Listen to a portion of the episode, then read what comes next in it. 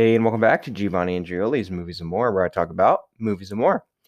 All right, everyone, welcome back to the show. Today I'm here to talk about Quentin Tarantino's latest film and his love letter to old Hollywood. That is, of course, Once Upon a Time in Hollywood. So, this movie follows a faded television actor and his stunt double who strive to achieve fame and success in the final years of Hollywood's golden age in 1969 Los Angeles. Um, this movie came out in 2019 and I feel like it was a little bit polarizing. Um, I feel that uh, the general sentiment I got, at least from reviews and just the general conversation about it, was that uh, a lot of people loved the whole um, laid back kind of vibe to it. The fact that not a ton really happens, and then it's just kind of like um, two guys talking and driving around old Hollywood, and that you know, you you really either liked it or you didn't. Um, and I feel like I, it was hard for me to kind of gauge the general consensus because obviously it was nominated for Academy Awards and and you know the general like film critics and um, Quentin Tarantino fans were obviously into it, but then for a lot of other people, I feel I got the sense that they thought it was too long or a little bit meandering and you know, that there was stuff to appreciate about it, but that overall it was a little bit of a miss for QT.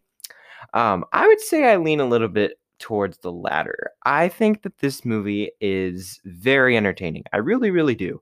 I really enjoy the banter between the two main characters. They are so good together, and um, it's just cool to see these actors who, to us, are like these larger than life mythic figures kind of just be chill guys. I mean, some of my favorite stuff in this movie is when they're just like hanging out, um, when they're like kicking it on the couch and talking about that show that they made, and they're like, "Oh, here comes the punch," or "Here comes, oh, look at that jump," you know, whatever. And you just you're seeing the screen and you're just hearing their commentary. That was some of my favorite stuff in the movie. Um, I really enjoyed uh, like just anything where it was them just hanging out and, and kicking it. And I think that they have a really great chemistry together and that the best scenes were when they're together playing off one another. And in terms of characters, I think that Leonardo DiCaprio was maybe one of my favorites in any Tarantino movie ever. I love that he is kind of a a star who's starting to burn out, you know, and he's trying desperately to hold on to his superstar status and to be as famous as he was back when he was on this hit TV show and to try to prove that he still has that in him. But it's very difficult for him and, and you can see it. And like the conversation that he has with himself in the mirror, where he's like, You're gonna go out there and you're gonna kill it. You're gonna kill it. You have to prove all them wrong. I'm Rick fucking Dalton. And he's like hyping himself up. And then the scene where he's talking to that little girl about the book uh, and he's he's you know crying about how much he relates to it and how he's he's saying like in 15 years you'll be living it or whatever it is. Uh, those were some of my favorite scenes. They were so real and like emotionally raw that I really enjoyed them. They're just like the type of things that you don't ever see in a lot of these movies. A lot of times when you see movies about old Hollywood, it's com- it's strictly about the glitz and the glamour, and you don't really see like sometimes the the really like human downsides to a lot of stuff you know the, the moments where actors have to hype themselves up because they feel like they're failing or the moments where they need to ask for lines and everyone's pissed off at them because they can't seem to get you know their stuff together and just make the movie and like they're trying and trying to to figure out what they can do to keep their career afloat and it's just not really working out. All that stuff i thought was done very very well uh, I think just in general, to circle back to that scene with the little girl, that was one of the best scenes in maybe any Quentin Tarantino movie as well. That was a really, really good scene. That actor was super good. Um, she was mm, like a really incredible child actor. I think that there are adults who have trouble pulling off Tarantino dialogue, and she did it masterfully. I mean, just you totally buy into the fact that she's that smart and that quippy and just that that you know snappy and fast. Like it doesn't seem forced or like a kid pretending to be you know this kind of heightened character. It just seems like this is this kid. And i really i really liked that whole scene. It was it was very emotional. It was kind of seemingly random but then you start to see how it's it's fleshing out um the the arc of Leonardo DiCaprio's character, and I really enjoyed all of that. and in terms of actual filmmaking, this is a very well directed movie, as always. I mean, Quentin Tarantino is not really going to put together a, a, a, visually unappealing movie or something that doesn't feel like it was perfectly planned out. I mean, this guy has a great handle on um, everything that he is putting on the frame. And there's a lot of moments where things are very well framed, like through shadows, the shot of Cliff walking up the stairs to that ranch house. That was a really, really cool shot. That one really struck me. Um, there's a lot of shots of them driving that are just really really incredible. I mean people have said it before and but i'll say it again the set design and the way that this movie kind of seamlessly puts you back into that world of old 60s hollywood is flawless.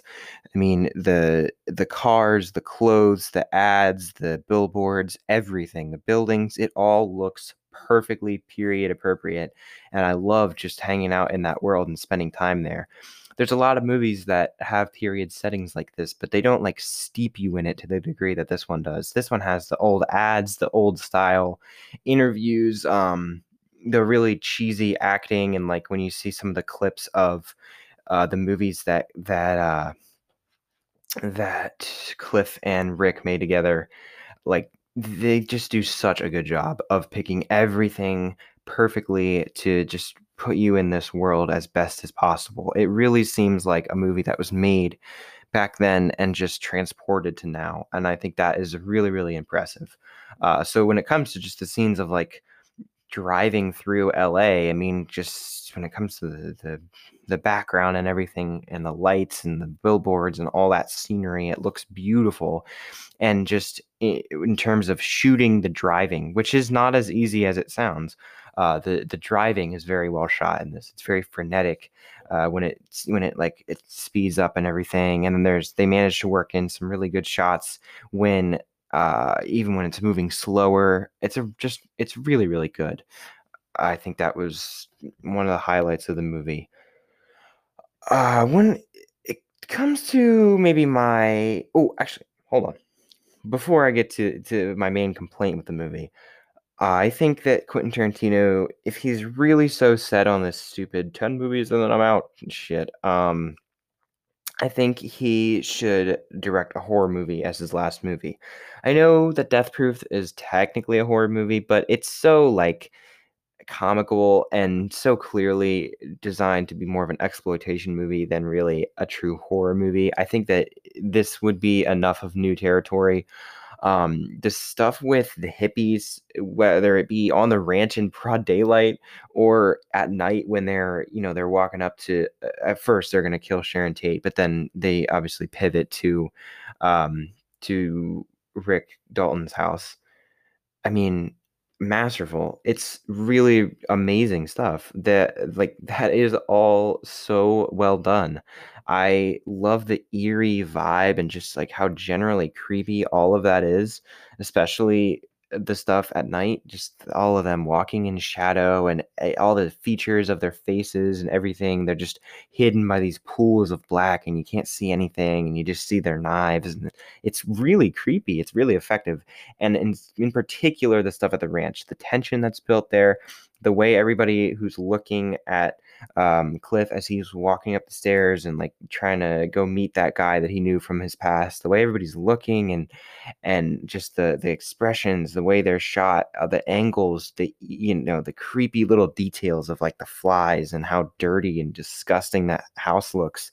It's so well done and it made me really really wish that he would totally commit to that for a, a, whole movie i would love to see what tarantino's take on a horror film would be i think that would be so much fun and if this is a nice case study for that i think he knocks out of the park um also I really enjoyed the hidden exposition in this movie. There's a lot of moments where you think something is just a throwaway gag or, you know, uh, like just a, kind of a cool scene, and then it comes back in a very surprising way.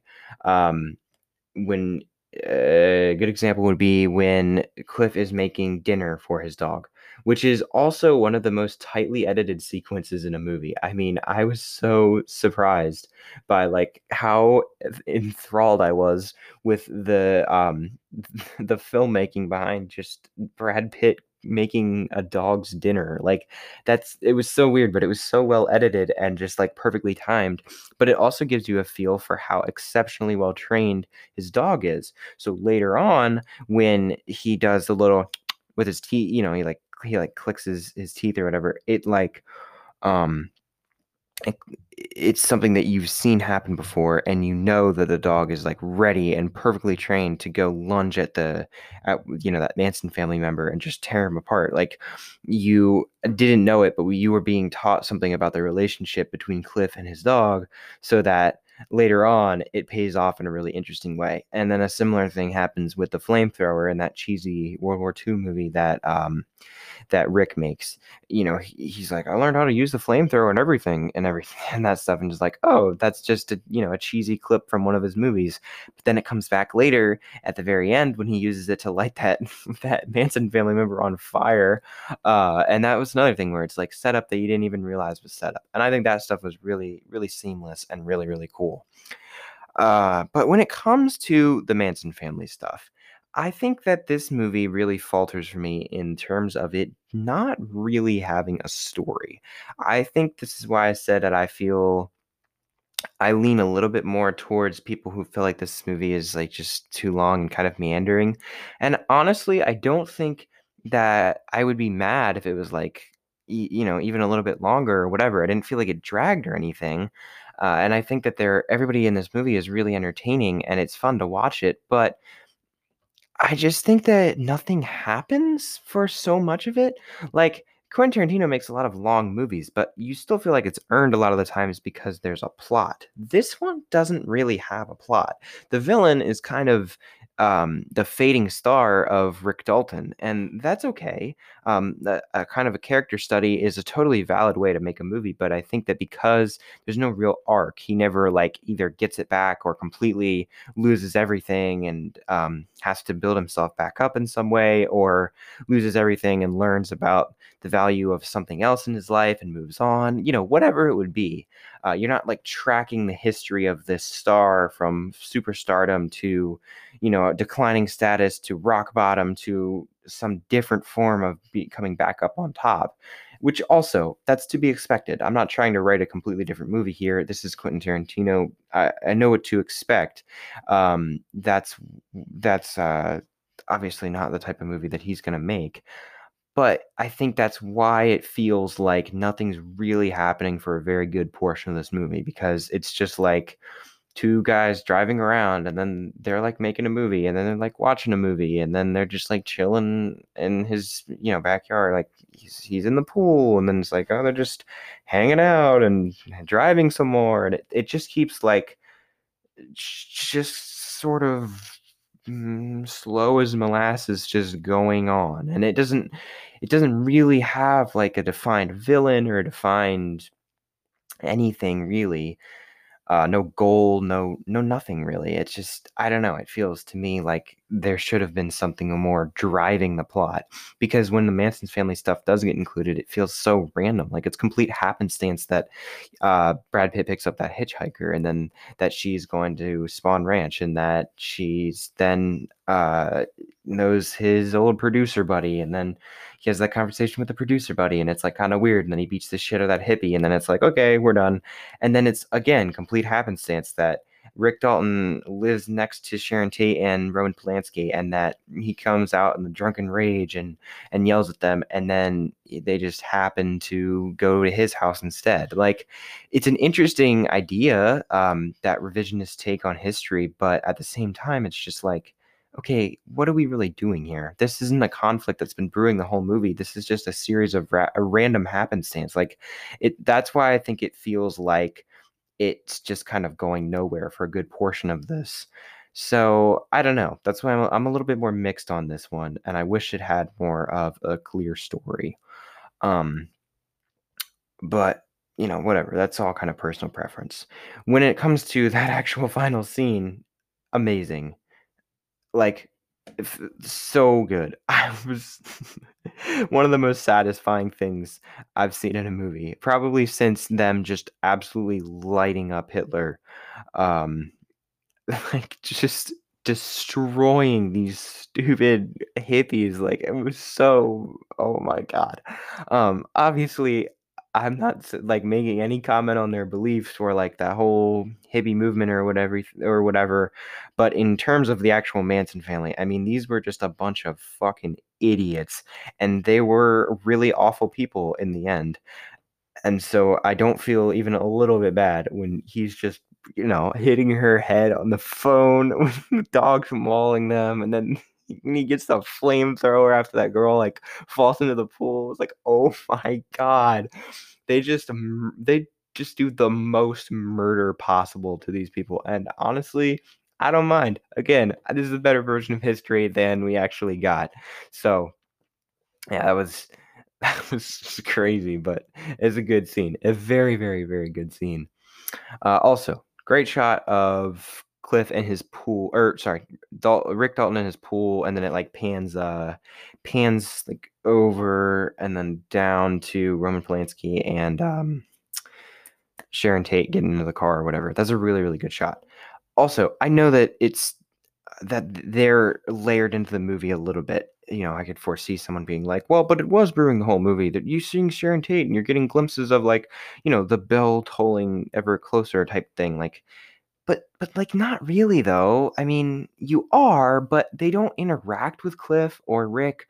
It's just such a totally separate story, and I think that's why it doesn't really click for me. I don't know. I just thought it was weird. Uh, I think I think that it could have been stronger in that department. Uh, yeah, yeah. I don't know.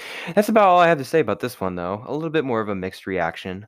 Um, I I enjoyed it overall, but I think it could have definitely been better. I'm still interested to see what he makes next. I hope it's uh, some sort of horror movie, like I said before. But whatever it is, I'll definitely be down for it. It's it's really cool to see such a departure from the more mainstream movies coming out now. See a true auteur who's just making exactly what he wants to make, given no leash. You know, he's just doing whatever and going off in you know whatever direction that he feels is best for the movie and i think it makes for a really cool and very different film experience. So i appreciate it in that way as well and i'm like like i said excited for whatever comes next.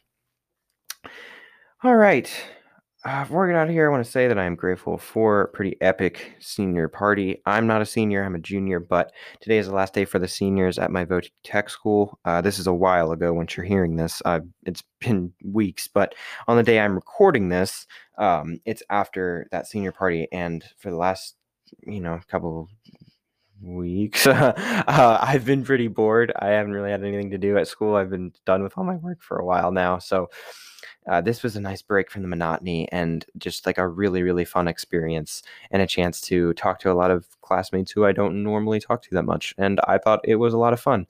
So I'm grateful for that opportunity and that our teacher set it all up and got us food. Very nice of him. Very nice experience like I said, this is long gone after or by the time you hear this, but still, it's something that I was uh, happy about at the time. All right, you know the drill. Rate, review, subscribe, rate your podcast. Five stars is super helpful. After that, you can go ahead and tell a friend about the show if you think they would enjoy it. Uh, word of mouth is a great way to spread the word about the show. And then you can check out moviesandmorepod.com, which is linked in the description below. That's where you can find links to all the episodes that I've released so far and everywhere you can listen to them, as well as a whole lot more. So thank you for done that, and thank you in advance if you're going to. But in the meantime, thank you as always for listening. That's the most important thing you do for me. And yeah, until next time, I'm as real as a donut, motherfucker.